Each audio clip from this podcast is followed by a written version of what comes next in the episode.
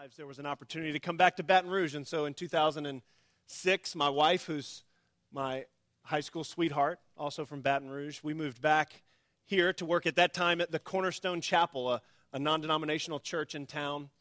Uh, and a year ago, some of you may know, we merged with the congregation at Southside Baptist. And so Christ Covenant Church is the, the coming together of those two churches, the Cornerstone Chapel and Christ Covenant Church. And so myself and Bradley Oakwan, who's the senior pastor, and Phil Yoho are, are shepherding the flock there and seeking to uh, build a church that's planted on the gospel and that is keeping at the center God's word and the reality of salvation in Christ alone. And so that's our desire. And when I think about Crosspoint Baptist Church, uh, the words that were ringing in my ears when I thought about this congregation, although I've never been here, but I know of, of this church from afar, especially in the last six years, as Bradley and I and in that Cornerstone Chapel community were seeking to uh, build our life together. I, I think of Crosspoint Baptist and the words of Paul. We ought always to give thanks to God for you, brothers, as is right, because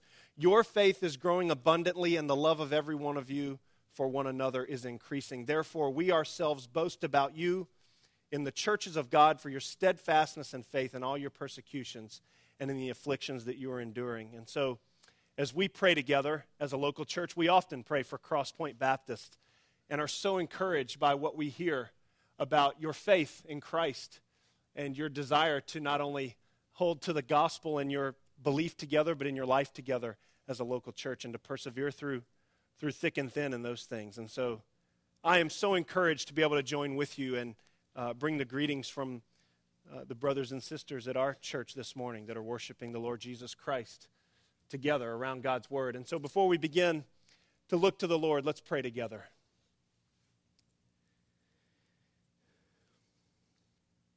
Our Father in heaven, it is our desire this morning not to uh, merely think lofty thoughts or to have our minds or our attention drawn toward uh, good ideas.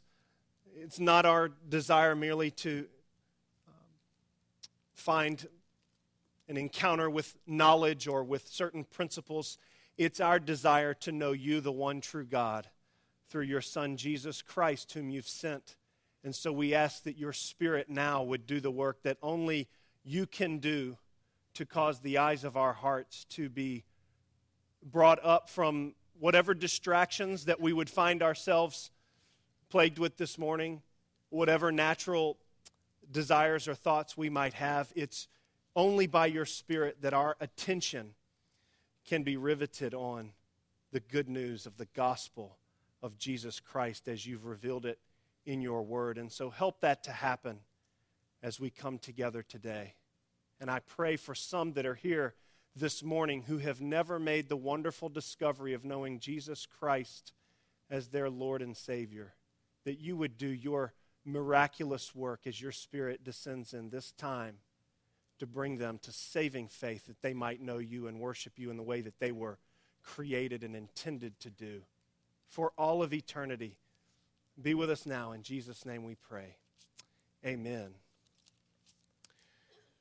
R.W. Glenn is a pastor in Minneapolis, Minnesota, and he wrote recently about an excruciatingly painful three weeks of waking up in the middle of the night with a herniated disc in his neck. And as he was writhing in unbearable pain one night, he says, I decided to put God on trial.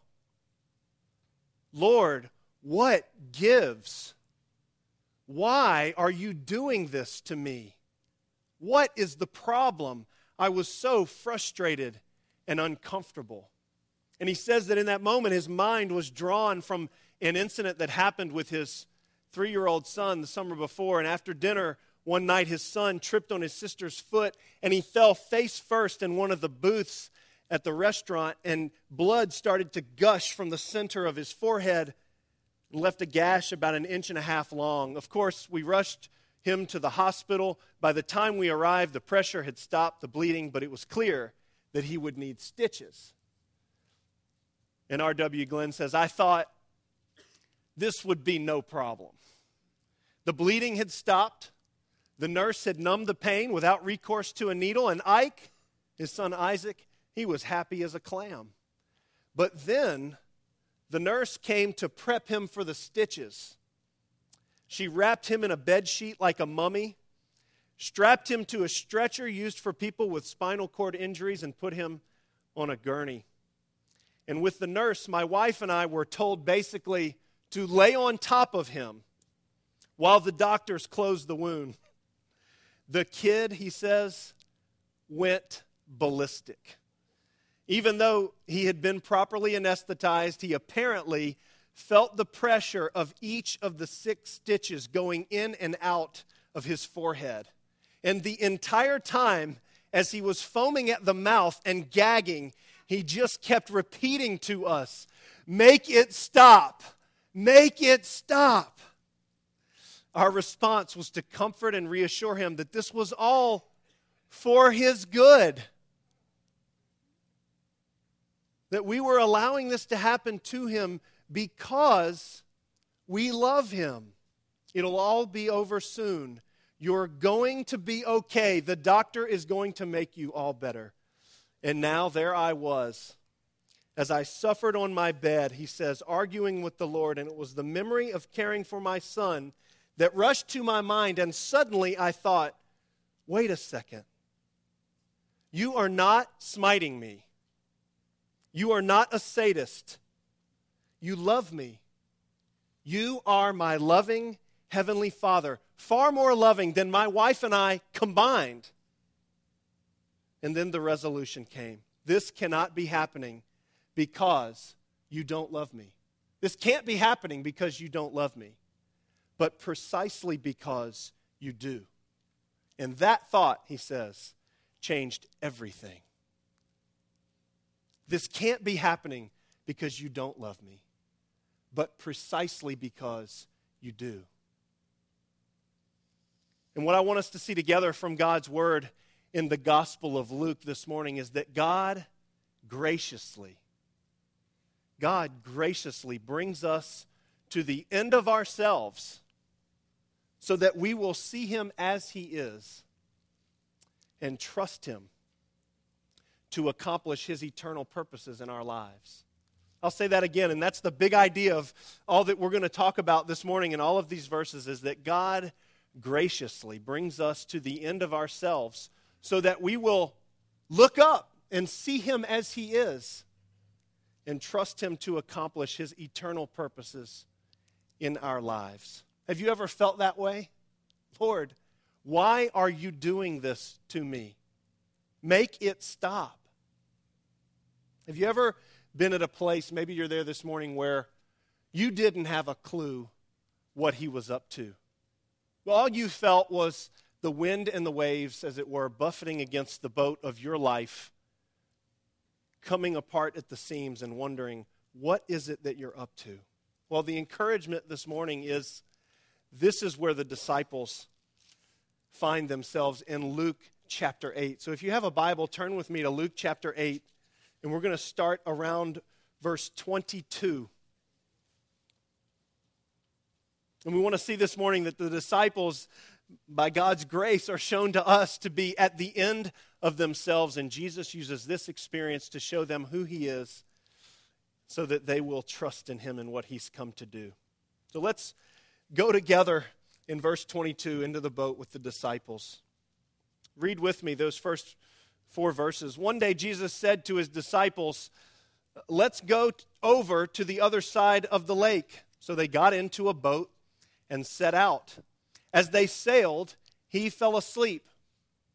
A squall came down on the lake so that the boat was being swamped, and they were in great danger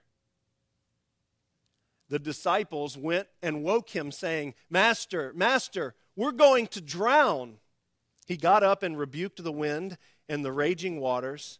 The storm subsided and all was calm. Where is your faith?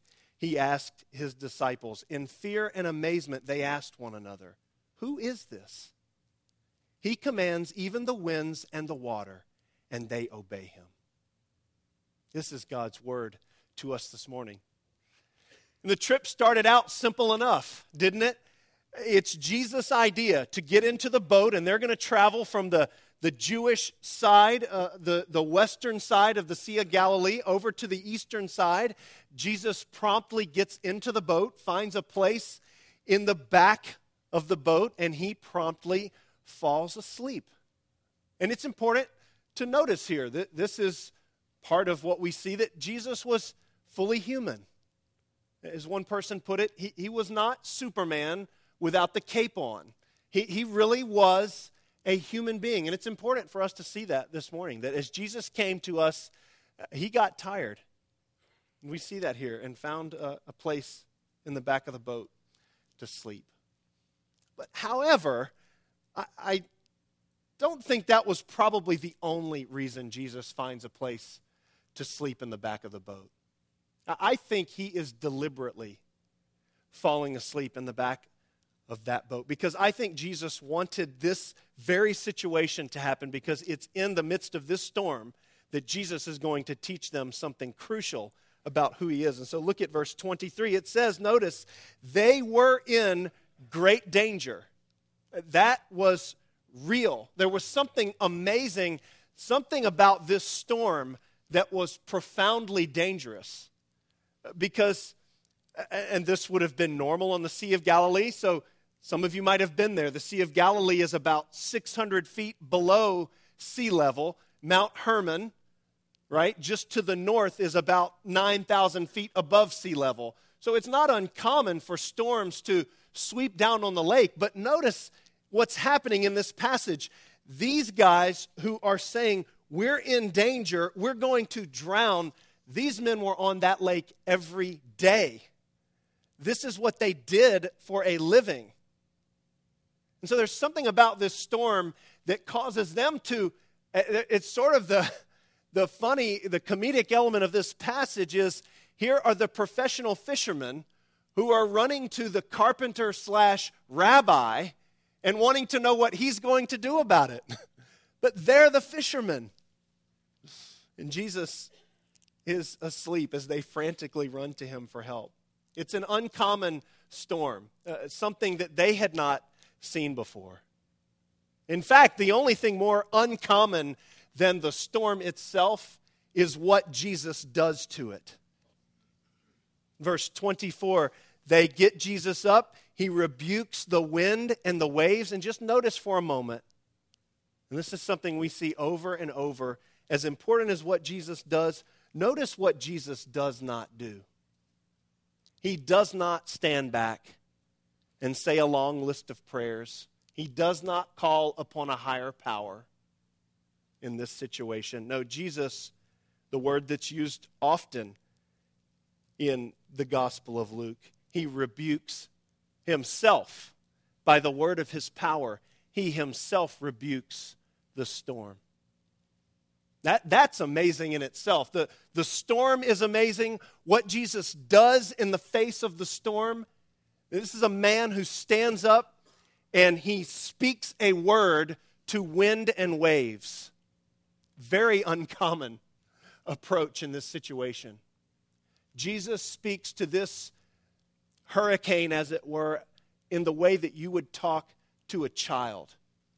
One of the ways you could translate what Jesus says is to the storm, be quiet, sit down. That's kind of remarkable for someone to do that in the face of a storm. But even more remarkable than even that is what we see happen in verse 24 is that it does. It obeys him as a little child would obey a command. And so you see in that verse 24, when he commands it, it obeys. And there was literally the word is, there was mega calm. In other words, the wind just didn't die down somehow, it became completely still. And it wasn't just the wind that died down, the sea became like glass. And these disciples, who moments before were in the teeth of a raging squall, and every one of the gospel accounts shows this, and were fearing for their life, they are more afraid after Jesus does what he does to it. Because the storm has an amazing amount of power, but who is this person who talks to that storm, and it sits down when he commands it. They, at the end of this passage, are more afraid. They were afraid and they marveled and said, Who is this? He commands even the winds and the water, and they obey him. And then I love this in verse 25. Where is your faith? He asked his disciples. In fear and amazement, they asked one another, Who is this? I don't think what Jesus means there. And this is the important sort of first point that we're making in this idea that God often brings us to the end of ourselves so that we will see him as he is. This is what Jesus is doing here. Verse 25 is intended to be the teachable moment for these disciples who are his closest followers, and they do not yet comprehend who he is. And I think that's what he means in verse 25. Where is your faith? It's not as much the idea, and oftentimes you hear faith mentioned this way in sort of a positive thinking way. Well, why didn't you just stay positive? You know, why didn't you just know that it was all going to work out in the end. You really weren't in danger. That's not what he's saying. They really were. They really were in danger. And so Jesus isn't as much making a commentary about their attitude toward the storm as much as he is saying something about himself. That he himself is the object of their faith. And they, his closest followers, they have not yet picked it up. They don't know it. Jesus isn't much as much common, commenting on their, their reaction to the storm as their lack of reaction or their lack of faith in him. I think it's more of him saying, Why are you surprised at this? Do you not know who I am? Tim Keller puts it this way it's a helpful image. Imagine he says, You're falling off a cliff and sticking out of the cliff is a branch strong enough to hold you, but you don't know how strong it is. You're going over the cliff, there's a branch that can hold you, but you don't know how strong that branch is. How much faith do you have to have in the branch for it to save you? How much faith do you have to have in the branch for it to save you? You only have to have enough faith to grab the branch. That's how much you have to have. You have to have enough faith to grab the branch. That's because it's not the quality of your faith that saves you. It's not the quality of your faith that saves you. It's what? It's the object of your faith that saves you. you. You, might not know, you might not know that it can hold you, but you've just got to have enough faith to reach out and grab it. And it's the faith in the branch that's the object, it's the secure object that will hold you, that saves you and holds you up. It's the object of your faith. It doesn't matter how you feel about the branch, all that matters is the branch. And Jesus is that branch. Jesus is the branch. And that's the point of what's happening in the midst of the storm because what Jesus is showing his disciples that he is, he's acting in ways in the Gospel of Luke that would only be answered if he himself was God. Jesus is acting, and what he is showing his disciples, what he's telling them by giving them this sign. That's why this account is here. That's why it's put here. That's what Jesus is doing. He's orchestrating these circumstances. He's asleep in the back of the boat so that they will enter this moment of fearing for their lives, they will lose their minds and run to him, and he will stand and give them this sign. And as Jesus stands himself in the midst of the storm, not calling on anyone else, he is putting himself and showing himself to be in the place that no human being has ever been in. He himself is divine because it is only Yahweh in the scriptures who controls the wind and the waves. I could go to scores of passages. There are dozens of them in the Old Testament. I'll just read a few. Psalm 65, verse 7.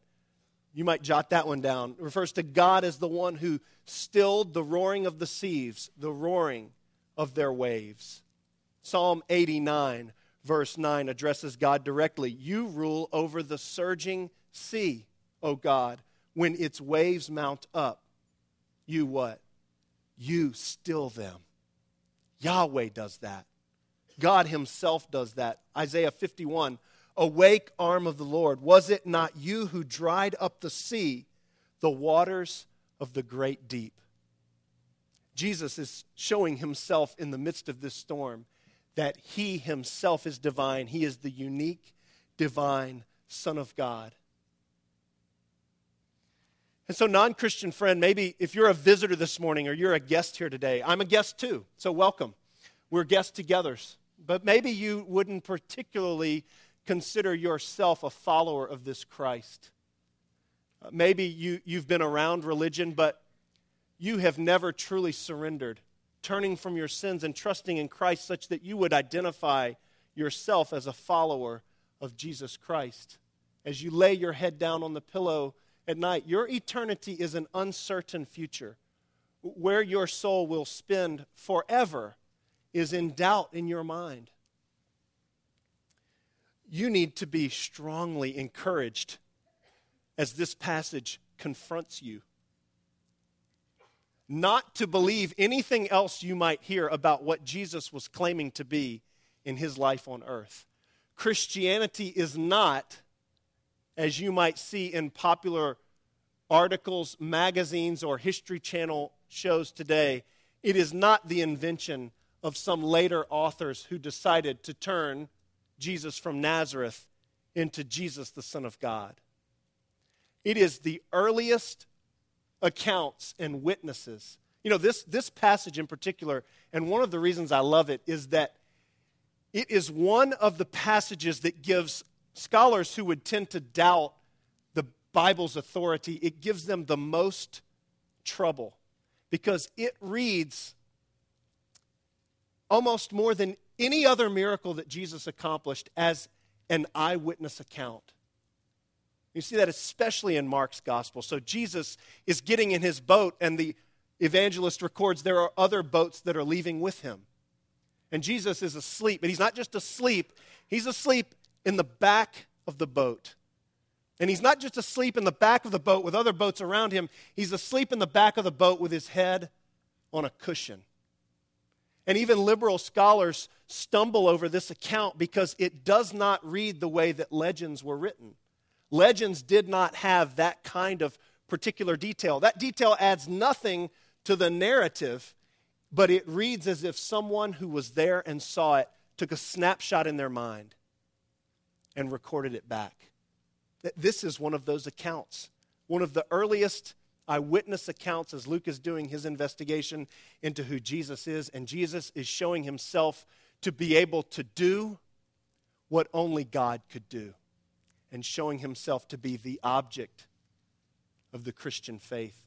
So if you're here this morning and, and you're not sure what all the Christian stuff is about, or if you've stumbled over particular points of Christianity, listen to the faithful testimony of the eyewitnesses to you that Jesus Christ Himself is the only object of faith that can surely save. So, as you come to Him this morning, that's what it requires. It requires that you would bow your heart, bow your knee to Him, confess your sins to Him, admit to Him that you've fallen short of His glory, but recognize that Jesus was the one who would come and accomplish salvation for all those who would turn from their sins and trust in Christ. And so be encouraged today as you're confronted by this picture of Jesus as he shows himself to be the Son of God. Be encouraged today to find him to be the object of your faith and trust in him. And second, this passage challenges us in a different way, another way this morning. It, it encourages us in the way that it challenges us this morning that sometimes Listen to this. Sometimes it is exactly what God is doing to take you through the midst of the storm in which you find yourself. So that through that process, you will come to the end of yourselves. And this is a hard thing sometimes to do to come to the end of yourself, to admit your own ignorance, and to turn to Him as He really is. To come to a more full understanding of who Jesus Christ is. Sometimes God's way for us is through the storm itself. D.A. Carson says it this way. You might remember that in Acts 27, the Apostle Paul goes through a similar storm. That storm is, is not calmed the way this one is. Paul endures that storm on his missionary journey, as D.A. Carson puts it, in quiet faith, trusting in God's purposes. And D.A. Carson says, Sometimes God saves us from trouble. Sometimes he saves us in trouble. Sometimes he saves us from death, and sometimes he uses our death to glorify his name. So, the point of this passage is not always if you're in the boat with Jesus, the seas are always calm. That, that's not the point of this passage. The point of this passage is that as long as you're in the boat with Jesus, you have the resources to make it through whatever storms you will come into. Because think of this we have access now, Christian, on this side of the cross to something the disciples did not know and could not have known. And that was that Jesus Christ, the Son of God, he was himself going to go into the midst of the true storm. He would bow his head into the storm of God's wrath. And he would not get down off of that cross. That storm would consume him until he died. And Christian, think of the promise of Romans 8:32. If God did not spare his own son, but gave him up for us all, I was memorizing that verse not long ago, and one of the most important words I left out, and I, I had to keep reminding myself. He who did not spare his son is what I kept saying. He who did not spare his son, that's not what it says. He who did not spare his own son. He who did not spare his very own son, but gave him up for us all. How will he also not, along with him, graciously give us all things. He who did not spare his own son, but gave him up for us all, how will he not also, along with him, graciously give us all things? Jesus bowed his head into the ultimate storm and faced the ferocity of God's wrath. And, Christian, if he would do that for you, what makes you think he would abandon you in the storm that you're going through. He did not abandon you then. And He will not abandon you, and He has not abandoned you in the midst of the wind and the waves that you find crashing against your life. It's the exact opposite for you, Christian. He is now using that very wind and waves to draw you as he did the disciples. Do you see the grace of Christ to take his disciples through the storm so that the scales might fall off of their eyes and they might see him as he is, as the object of their faith and salvation, and trust in him? One of, the, one of my favorite songs that we sing at Christ Covenant Church, you might sing it here as well. How firm a foundation. It's the perspective of God singing this song to his people. How firm a foundation, God says. Ye saints of the Lord is laid for your faith in his excellent word. There's a verse at the end of that song where God sings to his people through the words in that song. That soul, that soul that on Jesus has leaned for repose, I will not this is Romans 8:32. I will not desert to its foes. That soul that all hell should endeavor to shake, I never, no never, no never will forsake. And that is God's promise to you today, Christian, as He calls you to Himself in the midst of the wind and the waves, that those very, He is Lord over that storm He is Lord over that storm, and He wins. He, he wields the wind and the waves, and they obey Him. And He's using those things to accomplish His purposes in your lives. Isn't that an amazing, an amazing promise? And then the rest of this passage this morning, and we'll read this together quickly and, and won't spend as much time, but I, I, I can never look at that passage of Jesus in the boat without looking at the passage that often follows it.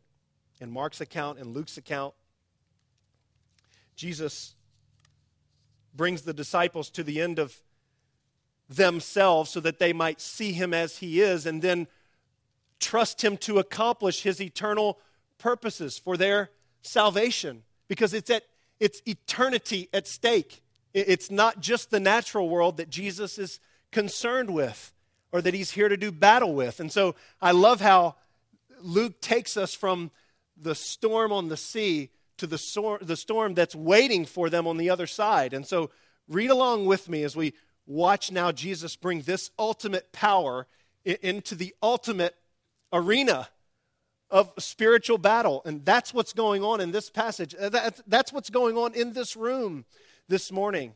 For we battle not against flesh and blood, but against the rulers and principalities in the heavenly realms. So look at verse 26 with me. We're going to read this a lengthy passage, but there's a lot of action here, so hang in there with me. Verse 26 They sailed to the region of the Gerasenes, which is across the lake from Galilee. When Jesus stepped ashore, he was met by a demon possessed man from the town. For a long time, this man had not worn clothes or lived in a house, but had lived in the tombs. When he saw Jesus, he cried out and fell at his feet, shouting at the top of his voice, What do you want with me, Jesus, Son of the Most High God? I beg you, don't torture me. For Jesus had commanded the evil spirit to come out of the man. Many times it had seized him, and though he was chained hand and foot, and kept under guard, he had broken his chains and had been driven by the demon into solitary places. Jesus asked him, What is your name? Legion, he replied, because many demons had gone into him. And they begged him repeatedly not to order them to go into the abyss. A large herd of pigs was feeding there on the hillside. The demons begged Jesus to let them go into them and he gave them permission. When the demons came out of the man, they went into the pigs, and the herd rushed down the steep bank into the lake and was drowned. And when those tending the pigs saw what had happened, they ran off and reported this in the town and countryside. And the people went out to see what had happened. When they came to Jesus, they found the man from whom the demons had gone out sitting at Jesus' feet, dressed and in his right mind and they were afraid. Those who had seen it told the people how the demon possessed man had been cured. Then all the people of the region of the Gerasenes asked Jesus to leave them because they were overcome with fear. So he got into the boat and left. Verse 38 The man from whom the demons had gone out begged to go with him. But Jesus sent him away, saying, Return home and tell how much God has done for you. I find it so interesting. It's through the entire Gospel of Luke. Nobody can figure out who Jesus is. The disciples are confused. The Pharisees are blind. Many of the townspeople are scared and bewildered, the only ones who get it constantly right are the demons that face Jesus. It happens almost the same way every time that when Jesus encounters the forces of darkness, they recognize him every time. As they say here, as the Son of the Most High God. And they are aware, probably because they know of Jesus' goodness. They know how utterly perfect and good he is, and that judgment will come upon them, whose existence is to plague in spiritual ways God's very creation, particularly in this passage, this man.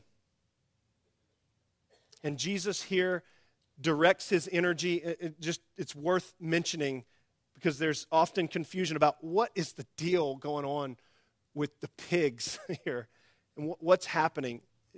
Jesus knows it is not yet the time when he will decisively bring evil to destruction. He will crush the head of the serpent. Now is not that time.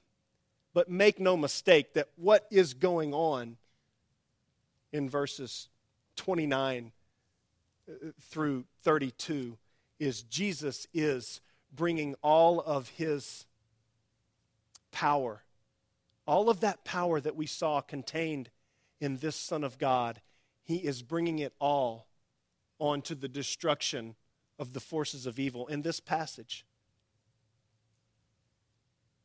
So they are cast into the pigs and then destroyed in the sea. 1 John 3:18 we get a preview of it in this passage. The reason the son of God appeared was to destroy the works of the devil.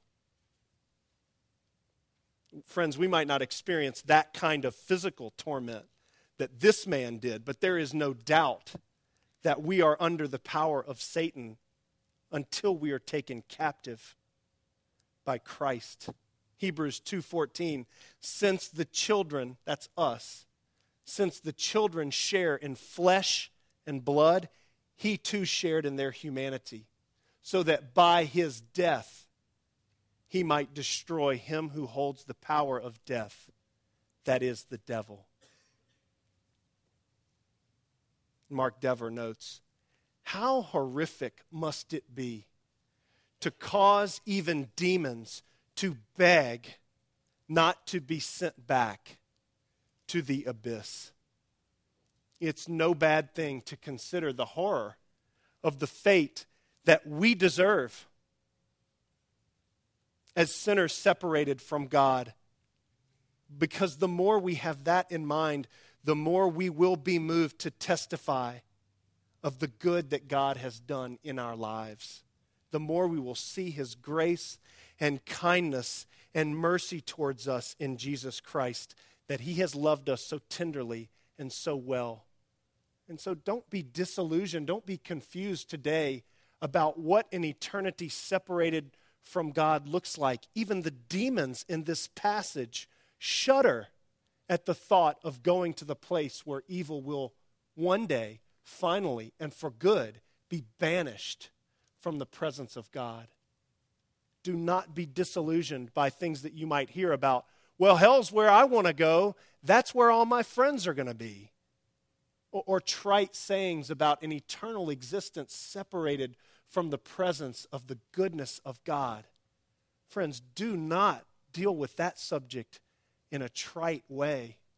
Recognize the horror that's here and then find the sweetness of Christ, who is here to destroy the works of the devil that he might rescue those who would come to him from the power of death and the devil himself. And then the last thing we want to see in this passage this morning, and the reason I, I wanted to move past the, the sea to the shore, is to find, as we recognize that God often brings us to the end of ourselves so that we will see Him as He is and then trust Him to accomplish His purposes in our lives. Look at this man. Look at this man as we, as we find him. As the crowd finds him in verses 34 and 35 and come out and see him sitting at Jesus' feet, dressed in his right mind, and they were afraid. What a reminder of the power of God to not only still the sea, but as his power is brought to defeat the evil and darkness in this world, look at the transformation that happens even in this kind of soil. Even in this man who is, who is demon possessed at the beginning of this narrative, cast away from his community and his family, don't you see that the way that Jesus uses this storm, this, this raging storm in this man's life, bound by a legion of demons? Look at what happens at the end of this passage. And this has been in all of Luke's gospel. If you have studied it or read along, it's a centurion, it's a sinful woman. It is the characters of a widow who has lost her son, the ones who are broken, most, most downcast, who find Christ to be their sweet and precious Savior. And sometimes our route is in the boat going overseas to the place where God would call us through the storm. But sometimes, like in the case of this man, it is not overseas. It is to go back to his very home. Go back to your home and to do what? And to tell how much God has done for you. Don't you see it? It was that he was freed from the possession of these demons, that he now has the opportunity to proclaim the power of Christ that has transformed him physically and no doubt spiritually, as he has been saved by this good and gracious God. And the change and transformation of the gospel has now been used and is used by God. It's the storm in his life that is now wielded by Christ to be another picture and testimony of God's grace.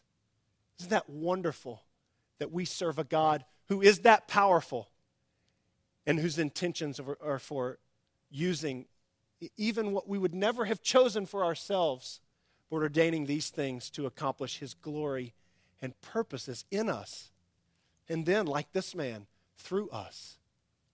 You see the sweetness of that gospel.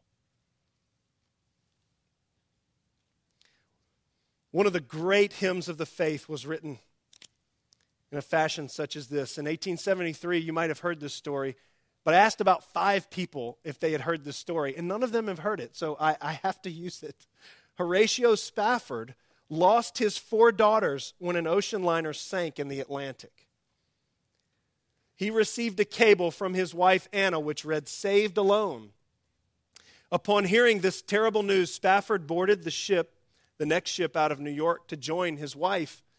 During his voyage, the captain of the ship called him to the bridge to inform him of the ships passing near the place of the sinking of the steamship that had carried his family. He's passing over the grave that now held his four daughters. Spafford returned to his room and penned these words. Anybody know? Yeah. When peace like a river attendeth my way, when sorrows like sea billows roll, whatever my lot, thou hast taught me to say, It is well with my soul. Though Satan should buffet, though trials should come, let this blessed assurance control that Christ has regarded my helpless estate and has shed his own blood for my soul. My sin, oh, the bliss of this glorious thought. My sin, not in part, but the whole, is nailed to the cross, and I bear it no more. Praise the Lord. Praise the Lord, O oh my soul. And then finally, and we'll sing this together maybe as we close. And Lord, haste the day when my faith shall be sight, the clouds be rolled back as a scroll, the trump shall resound, and the Lord shall descend. Even so, it is well with my soul. What a ministry!